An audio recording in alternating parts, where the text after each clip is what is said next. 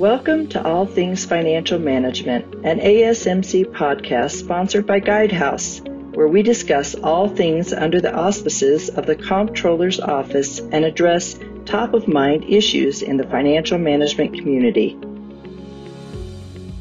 Good morning. My name is Tom Rhoads. I'm a partner with Guidehouse, where I work with clients across the DoD and other government agencies to transform and optimize their financial management functions. I'll be your host for today's podcast. For those of you who may be new to this podcast series, let me take just a moment to provide some background on the American Society of Military Comptrollers.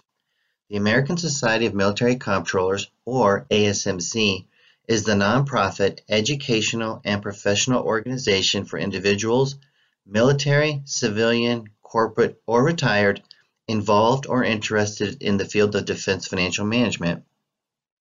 ASMC promotes the education and training of its members and supports the development and advancement of the profession of defense financial management. The Society provides membership, education and professional development, and certification programs to keep members and the overall financial management community abreast of current issues and encourages the exchange of information, techniques, and approaches. And with that, I'd like to introduce our government guest for today. Today we have with us Ms. Tina Pierce. Ms. Pierce is the Deputy Assistant Secretary for Financial Operations, Office of the Assistant Secretary of the Air Force for Financial Management and Comptroller. Ms. Pierce assists the Deputy Assistant Secretary in implementing provisions of the amended Chief Financial Officers Act of 1990 and related financial management reforms. She is responsible for ensuring the timely and accurate submission of Air Force financial statements and managing the Air Force's financial improvement and audit remediation program to progress the department to an unqualified audit opinion. Ms. Pierce, thanks for being our government guest for today on our podcast. Oh, you're very welcome. Thank you for giving me the opportunity to join.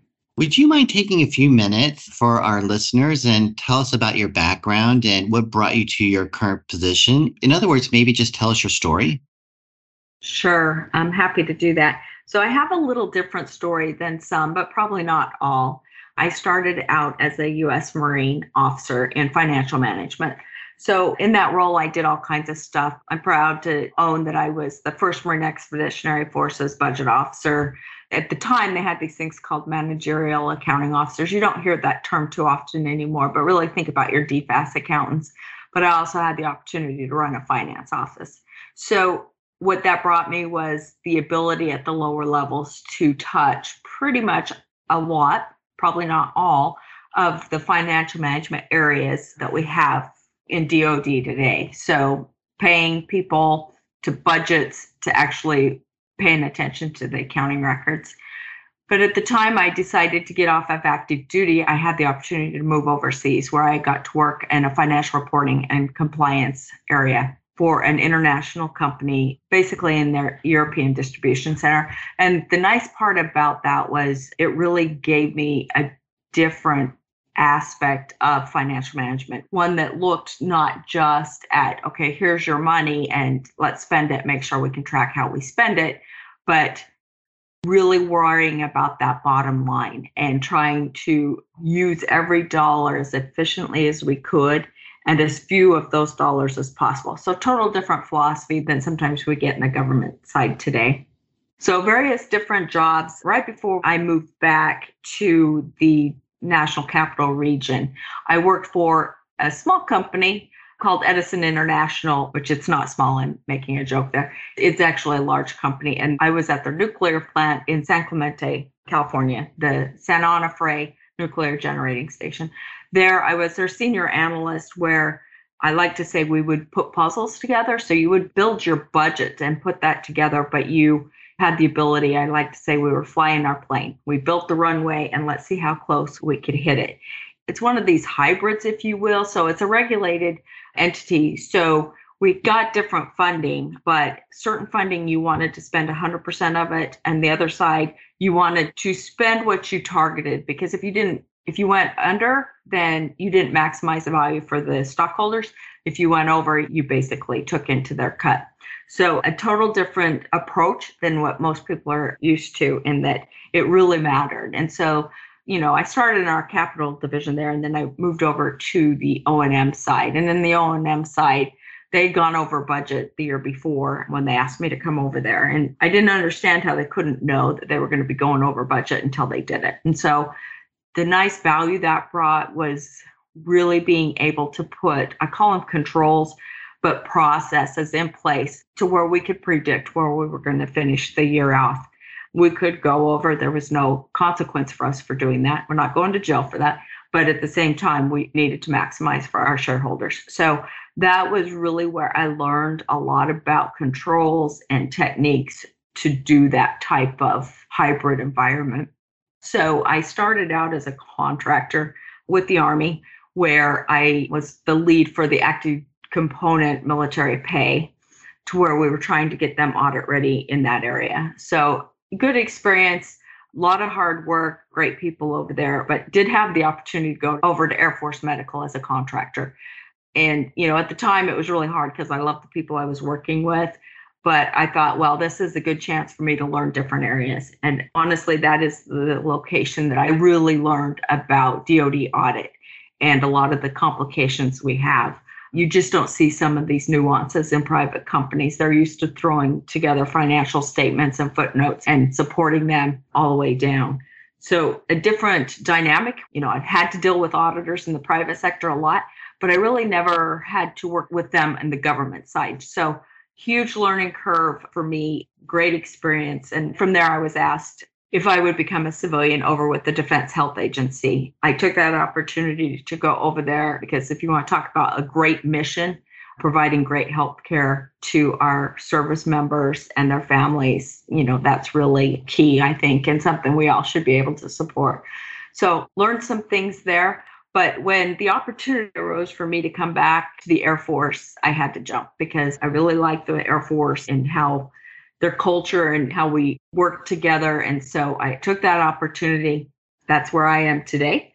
And I think one of the uniquenesses for me is I've been active duty, cover the military service. I've been a contractor in not just one area, but two. I've worked in the private sector and now I'm a civilian civil servant, was a GS and now a SES. So I think it gives me unique experiences that have helped guide me. And sometimes when I'm making decisions, that I can use these different experiences to say, well, how can I think outside of the normal box to get where we need to go? And so I value that. But that's just a little bit about me. But I think that that's really what has kind of helped me be successful and get me where I am today. Well, first of all, thank you so much for sharing your background. And I was thinking, Wow, what a broad set of skills and, you know, diversity of experiences. And I suspect that those allow you to draw on those experiences in the position you have now, which I'm sure is very challenging as well. Did you ever think when you were in the Marine Corps and active duty that someday you would be the Deputy Assistant Secretary for Financial Operations? Like, what if someone said that to you back then? What would your thoughts been? I would have laughed and said, I won't live to be that old. But um, that's probably what I would have said. No, I love the Marine Corps. The Marine Corps, I will tell them, they probably made me who I am today. The approach of just grinding through when things are really tough. But when you looked at the time, it was a long time ago. One, there were not a lot of females in the Marine Corps. There were some, but I think captains in the Marine Corps, it was like 1% or less. And so it was a unique opportunity in working in that environment. But even as a financial management officer, the senior financial management officer in the Marine Corps at the time was really a colonel.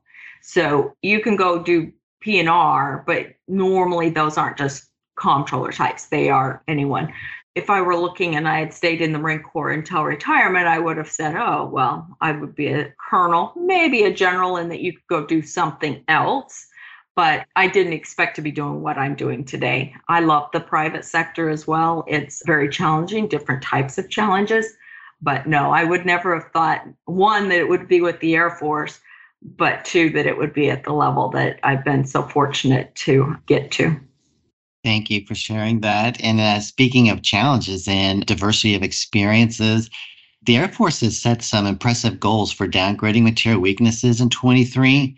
One of those is fund balance with Treasury. Can you share a little bit about where you are on this journey and the material weakness and maybe some of the challenges that you faced in downgrading or trying to work towards downgrading it? Sure. A lot of times with the audit, put things in the sprints to the marathon. Fund balance with Treasury, near and dear to my heart. And I will tell you, we thought we were there last year. One lesson we learned is you got to make sure that no processes get changed without you really knowing early on so that you can make sure those controls are tight and that you know exactly what the service providers are doing for you etc it took a long time. It was late november well mid-november like the day i think our agency financial report had to be signed and delivered we found out that we did not get the downgrade of fund balance because there was just one control that was critical that failed. It was a new process that came in in like April. So we didn't have enough time once we found this and the different systems that it started to pull from. We didn't have time to remediate it. And I don't know, maybe I shouldn't be proud of this, but I will tell you the person who leads this effort for me, we cried. Wow. Because so much work had gone into this. It's kind of like failure, but you knew you didn't fail. You were just not there. And the amount of time and energy and back and forth, and you just can't make that up. Really, truly, that one team, one fight grind. And so we didn't get there. Well, you can tell and you can feel the passion and the heart and soul that is going into this effort. And to me, when I think about it, I was like, what an awesome job where you can put your whole heart and soul into solving a really complex challenge and there's emotion around it when you do. And it's also going to be exhilarating when you cross that finish line. So well mm-hmm. done for that. Oh, thank you. So this year we had that control. As most of us in this area realize, whenever you're that close and you don't get there, you give the auditor more time. Sometimes that's good. So by giving them more time, they had time to deep dive a little bit harder on some other systems, not really material systems, but just to make sure they could do a little bit more testing around them, which, you know, there were some minor things. You know, SOC reports come out in August, and sometimes those controls change in the SOC report. Or in this particular case, MOCAS daily reporting, it changed the systems it was going through. And so a system that was not as critical for us last year became critical for us this year. And so we've worked super hard this year to put in those controls. We've had to really build. We use a system called CCAS that's fairly old. There was no business logic documented for it because it's that old. So we really had to reperform it and to prove that the Air Force really understood at the end of the day when our undistributed came out in our numbers that we understood the whys and we were comfortable knowing all the information that came out or went into the system came out of the system and that when that information was pushed all of it was pushed accurately etc and so since the system's so old there were some it failures around there so we put in a lot of manual mitigating controls. And so we're in this year well june 30th is usually a big date for audit we believe we've remediated everything. Some of the things on the IT side, the auditor is comfortable. They probably passed this year, but we're going to continue to do our manual mitigating control just to make sure. So it's looking very positive for the Air Force this year for fund balance with Treasury. Obviously, the auditor will wait till we finish the year if they can, but we're hoping that you know somewhere between now and then they tell us just execute what you say you've done and what you've been demonstrating, and we think you're there. We're hoping to get that word. Why is fund balance important to the Air Force? It's 40% of the assets on our balance sheet, which is huge. A lot of us in DoD have been working towards fund balance as a material weakness for quite some time. So we're hoping that we get there this year. What an awesome journey and an enormous challenge to take on maybe we'll have to do like a follow up in November or something and see how this went. But we're so excited for what you've accomplished. There's other downgrades that you're working on this year as well. One of those is military equipment. What kind of challenges are you facing there? And how are those challenges different from fund balance or treasury? So, military equipment. Yes, this one is huge. It's 30% of the balance sheet for the Air Force assets. But here is where it's really different. If you look at fund balance, you're really talking the financial management community, whether that's DFAS or Air Force. We have a little bit more control. When you look at military equipment, you're talking about a true enterprise wide material weakness. I can tell you the Air Force knows where all our planes are, our Space Force knows where all our satellites are, our pods, all those big things. We have E&C, we've had E&C for a long time. But taking those assets and valuing them has proven difficult and not necessarily the deemed cost part of that. So the finished product is pretty good we don't have any problems with that. And we might have a little bit with the Joint Strike. JPO and their office really, they do a lot of that accounting and pulling together stuff for the Air Force. So, really, from the finished product valuation piece, we are good. Where we've had a little bit more struggles or where our long pull has been is really in our construction in progress when our big contractors are building our platforms for us, can we put a value of those efforts onto our financial statements? And you can say, well, that's easy. Just take the contract and divide by whatever, and you'll get there. But it's really, you know, indirect costs and really knowing where your percentage of completion is, that type of stuff. So a few years ago, we built these valuation models. Unfortunately, they are built in Excel where we bring in a lot of this data to come up with what our construction progress number should be. The auditors are pretty comfortable with our models. We've had to tweak a few things here and there, but overall, the models themselves are pretty good. But where we struggled is making sure that we had oversight controls over those models. So, an example of that would be if I'm told this particular plane is 20% complete in its production does the Air Force say, yep, we agree, it should be about 20%, and do the numbers kind of align to that? And so it's really that critical thinking looking at it to say, does it make sense?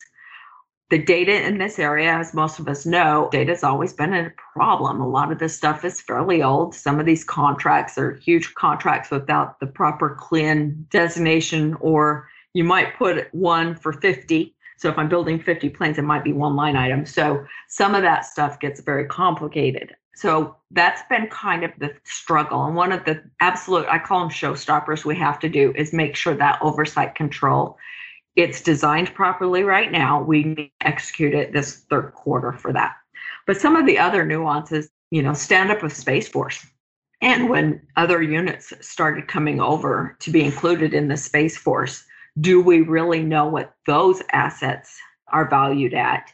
The things that they've been doing, whether, you know, is it RDT&E or is it not? Another thing, you know, when you get to the satellites and the space, we have international partners in that. Did the Air Force scrub those agreements to make sure that they appropriately have the accounting treatment that they are supposed to have? So, a lot of this information has been coming together. The biggest key here, if you couldn't hear in some of these rocks, it's FM. It's our acquisition community. It's my A4 logistics site who really are keeping track of all of this stuff. We have IT on our systems side that come into this. You know, our payments for a lot of this that runs through DFAS because we get even a lot of the data in the system comes through DFAS. So it is really this joint effort when it comes to this, the JPO, I say joint, well, they impact me as well because we do build F 35s today and they are in construction. So I have to account for those costs as well. If we can get this one over the line, not just because of the dollars, but because it really shows that the Air Force has this one team, one fight approach and that we have come together to make this one solid and to go forward. So I take pride in this only because it's harder from the approach standpoint because there's so many people and you got to make sure we're all moving in sync. And part of what we did to do that, you know, we created this Teams channel to where the vice chiefs of Space Force and for Air Force and the undersecretary of the Air Force and then all of my action officers and everyone in between them we're built out there with actions. And at any point general thompson from space has actually went out and asked you know where are we on this critical action for the space force and so that has really been the tone from the tops there and i think we've been doing everything we can to get this one over the line but it's just a little bit more complicated than fund balance it's so interesting to me how teamwork and collaboration plays such an important role in everything. And even with respect to audit remediation and audit readiness, I think you really captured the essence of how important a team is to tackling these really complicated, multifaceted, multidimensional challenges. It's exciting to hear the things that you're doing. It does. I mean, there's no way the collaboration in both of these areas and in all the other areas that we still have to remediate. It's amazing how many different touch points there are into certain things, and you just don't know it until you think you're good and you're not good. Ms. Pierce, this has been a wonderful talk and so appreciate you sharing with us your background, sharing with us the journey that you've been on with respect to audit remediation and audit readiness and the big rocks that you're picking up and solving. And what we like to do is wrap up an episode with advice that could help new careerists. So, you know, drawing on your cumulative experience, do you have advice you would share to someone who's just starting out their career in federal service? I do. And I think it drives some people crazy. But even today, I ask a lot of questions. And sometimes I think now I have to be kind of a little bit careful because I think sometimes they think I'm asking the questions for a gotcha in fact, I just don't know. And sometimes I think I ask questions because I have to, in my own way, process that information. And I know when you're first starting out, that's a hard thing to do. And I think that's a hard thing to do no matter what level you're at. Because if you're the senior leader sitting in there, most people think you should know. And so you're a little vulnerable if you're asking the questions. If you're the early careerist who's starting out, you don't want everyone to, you know, oh, you don't know anything, you're just young. So I think for me, ask those questions and don't stop asking because sometimes the best solutions come out of a question that nobody thought of. And I think being able to tie that part together helps. And I think we in DoD you know, and I do it sometimes too. It's always been that way. This is kind of how you have to work it. But we really have to have that questioning attitude. Is it something we have to do? And if we have to do it, why? You know, obviously we have our regulatory requirements, but sometimes is there an easier way for us to do things to get the same results? So I think the people that I've seen that are have been the most successful in this journey are those that question, they like to think outside of the box, but they're also collaborators. They don't just go and make the changes themselves, they kind of run it by a few people and then they come together to come up with a really good solution. I think it's frustrating believe me to be one of those type of people but i think in the end they tend to be very successful because eventually they're the people that everybody will be looking for to be on their team because they ask the right questions. They can think of different ways of approaches, but they also work well with others. So that's kind of what I've always found for me. The other thing I like to always tell people through my journey, because I was married to an active duty Marine, I've had to move quite a bit. And whenever I was going to a new position, new place, I always felt like I was taking a step back. And that's hard to do sometimes. But when I look back over my career, I tell myself, you know, as painful as that seemed, sometimes taking that one step that may feel like a step backward might actually catapult you farther. And an example of that is when I left the Army contract team to go to Air Force Medical. It was really a hard decision for me because I wasn't leaving because I didn't like my job or that. I just I wasn't quite sure. And they were equal pay and all that kind of stuff. So I really wasn't sure. But I look back and I say, if I had not have made that leap, I would never have been where I am today. So sometimes things aren't necessarily as clear to you and just really self assess, but be willing to take that risk or what others may say, well, yeah, but it's a lateral or I'm not quite sure. Sometimes those are the best decisions you make to get you at the end. such great advice. I was actually been thinking of, you know, an actor on the stage, like the stage might be dark all around him and the spotlight's on them. But when you step out of that light into the dark, the light expands, right? And you stay in the light. And it seems like when you have the courage to step out into something that's uncomfortable, that light expands and doors open and opportunities open and neat things happen. I think it's just great advice for our new careerists. Thank you for your time today. I know you're super busy and taking this time out of your schedule to share some of your thoughts with our listeners was just wonderful. And again, thank you for your time. Appreciate it. Oh, you're very welcome. Thank you once again for having me.